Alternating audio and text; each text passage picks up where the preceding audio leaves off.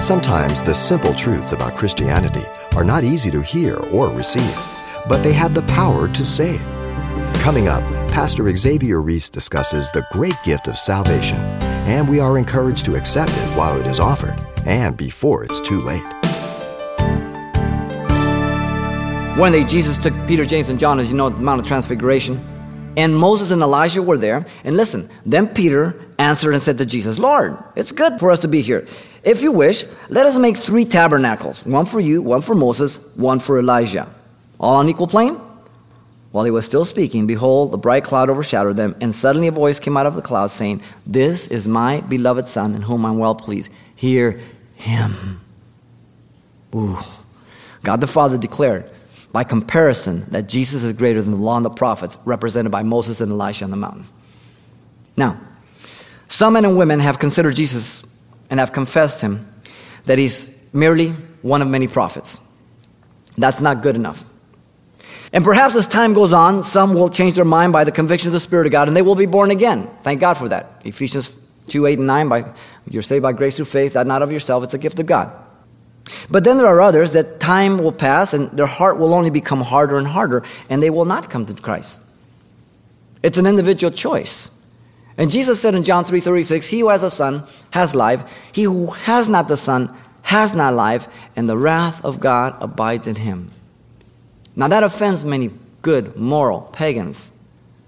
It offends some of us. But it's got to be the conviction of the Spirit of God that you're a sinner and that sin separates you from God. And you have to make a choice about your eternity.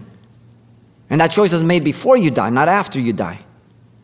Now, others have considered Jesus and confessed that he is a good moral teacher, and that's why they accept him.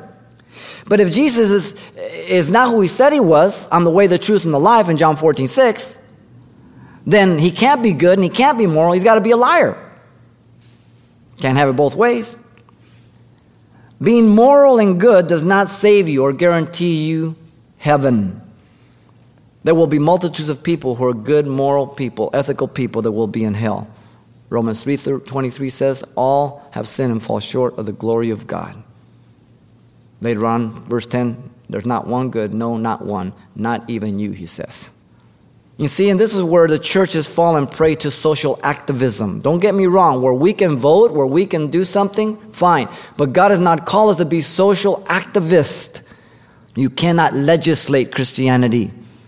The only thing that God the Father accepts and the only thing that He honors is the confession that Jesus is God's apostle and God's high priest.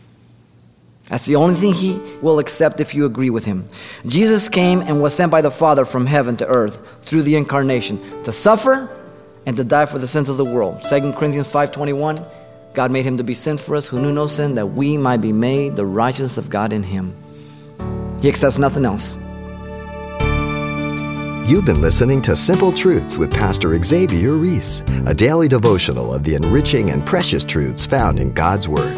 CD copies are available of the studies you hear each day on our broadcast simply by calling 800 651 8352 or log on to CalvaryChapelPasadena.com for information on various other messages from Pastor Xavier.